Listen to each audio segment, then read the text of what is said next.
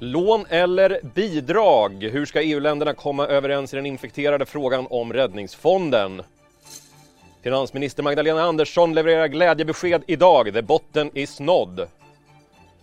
Och så färsk amerikansk arbetslöshetsstatistik direkt in just nu. Välkommen till Ekonomistudion idag torsdag den 18 juni med mig Andreas Johansson. Vi börjar med en snabb marknadskoll och konstaterar att senast eh, jag kollade på eh, eh, Stockholmsbörsen ned minus 0,6 procent och terminerna i USA pekar på negativa börsöppningar där också. Vi fick precis in färsk eh, makrodata från USA. Eh, det handlar om nyanmälda arbetslösa och veckosiffran där prognosen låg på 1,3 miljoner och den kom in på 1,5. Vi har med oss Kristina Nyman, chefsekonom på Handelsbanken. Välkommen till Ekonomistudion. Kristina, vad säger du? Vi tittar på arbetslöshetsstatistiken först. Eh, vad betyder det här för den ekonomiska återhämtningen i USA? Nej, men det, det är ju fortfarande på den här, det är ju samma ungefär siffra som vi hade förra veckan då. En och en halv miljon och nu var det var ju förväntat 1,3 eh, så lite större. Men det är ju, har ju varit en viss nedgående trend liksom, men det är fortfarande väldigt höga siffror. Det är ju enormt mycket mer. Det brukar vara 200 000 per vecka kanske eh, innan det här började. Så det är ju fortfarande väldigt stora tal. Eh, men det pekar kanske på riktning i alla fall om en viss stabilisering. Precis, förr i tiden alltså. Så, eh, var eh, otroliga siffror jämfört med, med tidigare. Men eh, om du tittar på, på statistiken i övrigt då. Vi fick också Philadelphia Fed här nu på eftermiddagen. Finns det några ljuspunkter i den amerikanska ekonomin? Ja, nej, men det är ju tydligt så att eh, det ändå ekonomin öppnar upp ganska snabbt nu och att eh, framförallt tjänstesektorer så att man ser att det börjar komma igång ordentligt. Sen är det ju, även om man, och det från att ha varit helt nedstängt till att öppna upp så kan man ju få ganska tydliga förbättringar såklart eh, att komma upp i högre nivåer. Men vi är väldigt långt ifrån de aktivitetsnivåer som, som var innan krisen. Men, eh, och sen så är ju allting sist och slutligen beroende av vad som händer också med smittspridningen här. Vi ska säga det också, Philadelphia Fed kom in på 27,5 alltså eh, klart starkare än väntat. Vi har fått en del räntebesked idag också, Norge och Storbritannien, intressant. Ja, och eh, det var ju oförändrade räntor precis som förväntat. Eh, Norge kanske var lite vad ska man säga, högre än vad vi hade räknat med. De indikerar ju räntesänkningar då i slutet på 2022. Precis. Eller räntehöjningar. Räntehöjningar i slutet på 2022, att de ska fortsätta upp sen. Eh, och man eh, pratar ju också om, eh, lite grann om riskerna med att ligga lågt länge och att man ser risker för finansiella obalanser. Eh, det är klart det här är fortfarande långt fram i tiden. Det jag är nog ytterst tveksam på om man verkligen kommer att kunna höja räntan. Men en lite mer positiv, positiv ton där också från deras makroprognoser får man väl säga. Eh. Precis, positiva toner har vi fått idag också från finansminister Magdalena Andersson som säger att botten är nådd. Häng kvar Kristina, vi ska lyssna på vad Magdalena Andersson säger vi har ett väldigt allvarligt ekonomiskt läge. Samtidigt tycks det ju som att botten är nådd och att vi nu ser en, en viss återhämtning, en viss ljusning i ekonomin, och men från väldigt låg nivå och eh, med stor osäkerhet. Ja, Kristina, vad säger du om eh, Magdalena Anderssons eh, tankar idag? Ja, men just de här begreppen, botten är nådd. Eh, ja, hennes bild överlag delar jag ju när man tittar på hennes prognoser och sådär och det är så pass stor osäkerhet kring det här så det ligger ungefär i mittfåran. Eh, det som jag tänker med det här med botten är nådd, det beror ju verkligen på vad man, hur, vad man menar med det. Det är fortfarande så att eh, till exempel konjunkturbarometern indikerar och även PMI att aktiviteten ska fortsätta sjunka. Ehm, även om det liksom, vi får väl ändå tro att vi är på väg upp nu, eh, åtminstone i tjänstesektorer.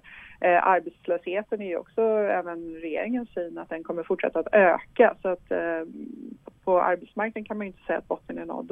Eh, men ändå att liksom en, börjar vi öppna upp aktiviteten och vi börjar komma igång igen så en förs försiktig ökning ändå. Försiktig ökning alltså. Tack för att du var med i Ekonomistudion Kristina Nyman. Vi ska prata om Corona och eh, ett eh, utbrott som under onsdagen fick eh, Gällivare kommun att varna för en akut smittspridning i samhället. Även i Kalix ser man tecken på att spridningen ökar. Regionens smittskyddsläkare säger att det går att spåra det här utbrottet till en, eh, ett reparationsstopp i LKABs gruva. Eh, vi nu stängs en rad anledningar, eh, bland annat eh, LKAB stänger en, en avdelning med omedelbar verkan. Och eh, då ska vi se, vi har med oss Niklas Johansson, kommunikationsdirektör på LKAB. Vad säger ni om den här kritiken? Har ni varit oaktsamma? Om vi har varit oaktsamma? Det har jag... Eh, nej, det tycker jag inte vi har varit. Eh, vi har varit eh, ordentligt följt och jobbat hårt med den typen av riktlinjer eh, eh, som finns. Eh, vad vi har sett hos oss, vi har fått ett, eh, att det har blossat upp en smitta i ett skiftlag eh, här i början på juni. Eh, när vi fick konstaterade fall så skickade vi direkt eh, hem alla dem. Jag fick inte komma tillbaka till jobbet och spårade alla kontakter de hade haft och sa att de här människorna får sätta sig i karantän. Så att nej, jag tycker inte att vi har varit oförsiktiga. Ni stänger det delar av eh, verksamheten. Hur påverkas LKAB i övrigt av det här? Eh, nej men, nu har vi ju ett också ett antal anställda som är svårt sjuka och det där är alltid viktigt i alla verksamheter. Eh, det är någonting som man Eh, och vad vi ser är hur viktigt det blir att vården fungerar eh, och anställda.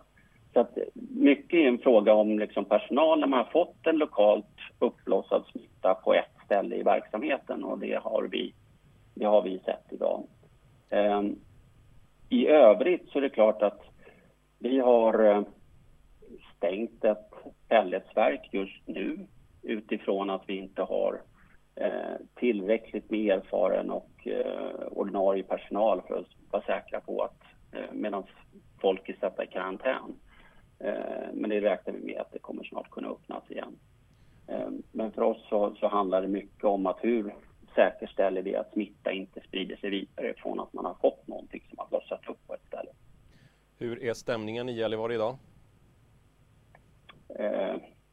Ja, nej men det är det här är någonting som vi har agerat mycket kraftfullt. Eh, vi tar eh, det här på allra största allvar. Det gäller att, jag tror att alla måste tänka till hela tiden för att säkerställa att den typen av strategi som vi har valt i Sverige ställer väldigt höga krav på dig och på mig och att det gäller både vad vi gör eh, på jobbet och vad vi gör på fritiden och hur viktigt det är att vi inte börjar slappna av utan säkerställer att vi håller hårt på de riktlinjer och att vi förstår att det faktiskt är så att det här behövs av en anledning.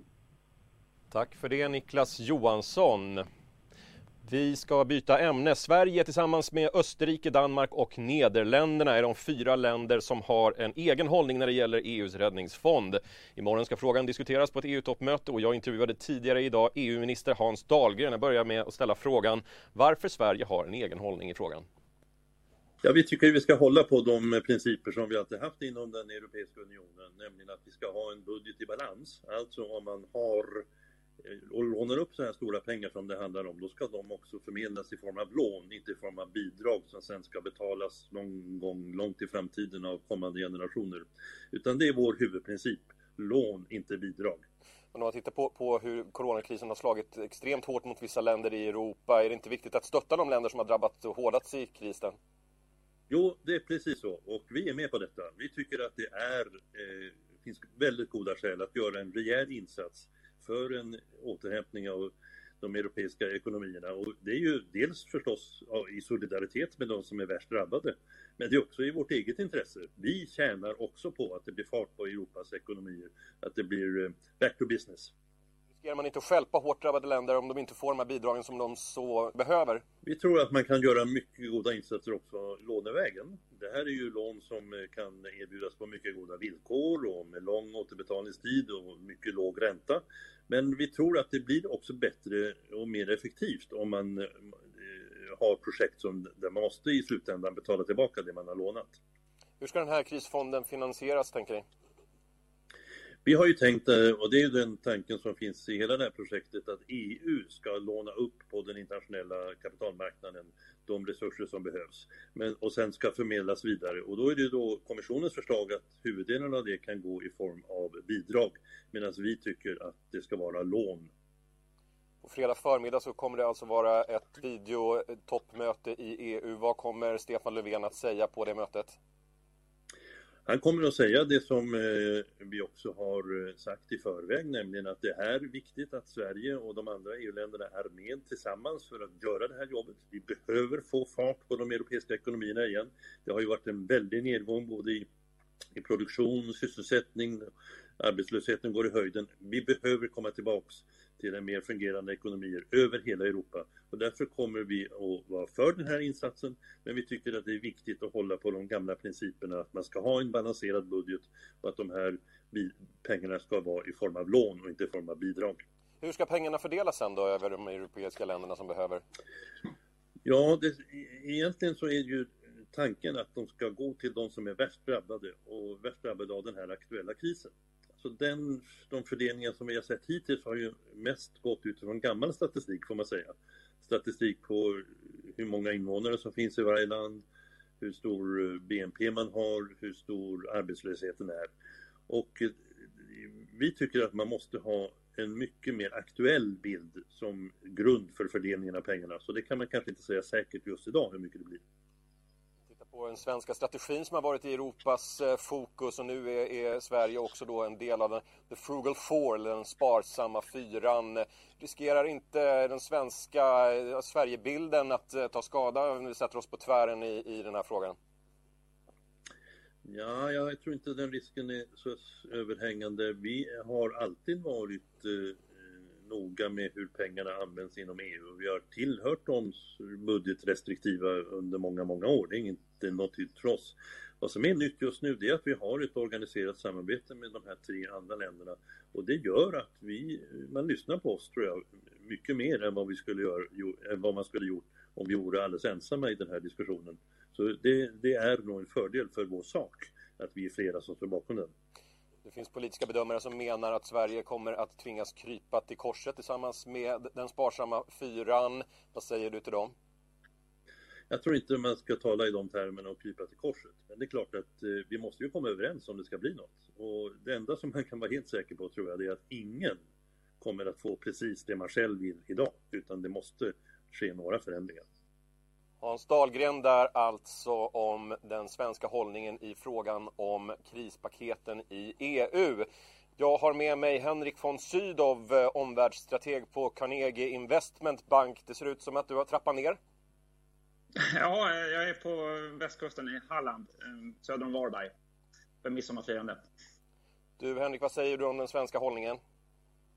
Ja, den sticker ut faktiskt, EU-samarbetet. Sverige sticker ut, så att säga, eh, omvärldsuppfattningen om Sverige har ju blivit så att säga, liksom, ett föremål för investerare under den här våren. Både med vår särskilda smittskyddsstrategi. Sen sticker vi faktiskt ut också i den här frågeställningen på EU-toppmötet. Jag vet att vid det förra toppmötet så var ju faktiskt eh, statsminister Löfven den som först begärde ordet för att då invända mot eh, det stora stödpaketet och stödfonden. Kommer så Sverige, sticker ut. Kommer Sverige stå kvar vid, vid, vid, eh, vid sin hållning tror du? Ja, jag tror att det, nu börjar vi gå mot kompromisser så att säga så här. Det går ju mot ett eh, årsskifte eller halvårsskifte i Europasamarbetet där Merkel kommer bli eh, eh, ta över ordförandeskapet. Så att Sverige måste kompromissa. Det måste alla länder i den här frugala fyran göra. Men det är också fler länder ska man säga. Baltiska stater har invändningar mot det här. Också staterna i Östeuropa har synpunkter på hur fördelningsnycklarna kommer se ut. Hur mycket ska gå till södra Europa? Påverkar det fördelningen till, till Östeuropa? Så det, vad kan man säga? Det, det, är eh, komplexa konfliktdimensioner i detta och det är, eh, det är många olika uppfattningar och många olika positioner i Europasamarbetet. Det är inte bara frugala fyran mot, eh, mot Merkel och Macron eller södra Europa utan det, det finns flera dimensioner i detta. Precis, jag tittar på det då, Östeuropa mot västra Europa i den här frågan infekterat. Riskerar det här att slita sönder EU på sikt? Ja, det, det, det, blir ett test för det idag. Det blir så sagt som ett, ett, första test på den politiska sammanhållningen. Eh, då ska man också veta att de här stödpaketen och stimulanserna har ju varit en, så att säga, både uppskattat av marknaden och också då en del av den ekonomiska återhämtningsanalysen. Så vi får ju en del eh, besked om detta under dagen. Jag tror att vi kan få se en del splittringsrubriker just under eftermiddagen. Eh, vi vet att vi har ett, eh, ytterligare ett EU-toppmöte i mitten på juni då den här frågan egentligen ska lösas upp. Så det finns risk för splittringsrubriker under eftermiddagen. Det är i så fall någonting som så att säga, skulle påverka eh, de finansiella marknaderna. Euron är sårbar för splittringsrubriker. möjligen också europeiska börser. Som sagt, vi har ju haft de här nyheterna om, om eh, stimulanser och stödet har ju varit någonting som har varit med och lyft börserna under våren. Eh, kommer det negativa stimulansnyheter under dagen här, då, då blir det ju eh, mer, något mer osäkerhet om Europa. Man ska kanske inte överdriva, men något mer. Och framförallt så skiljer sig då Europa från USA. Där har ju USA har ju politikerna ändå varit skickliga då att, att, att få på plats stöd och stimulanser snabbt och också lyckas nå enighet. Du nämnde Merkel här tidigare. Vad kan vi förvänta oss av Tyskland som ju är viktig eh, framåt här? Vad kan vi förvänta oss framåt? Ja, alltså så här, man kan förvänta sig att eh, Merkel fortsätter samarbetet med Macron. Det är ju den axel som nu driver samarbetet, verkligen.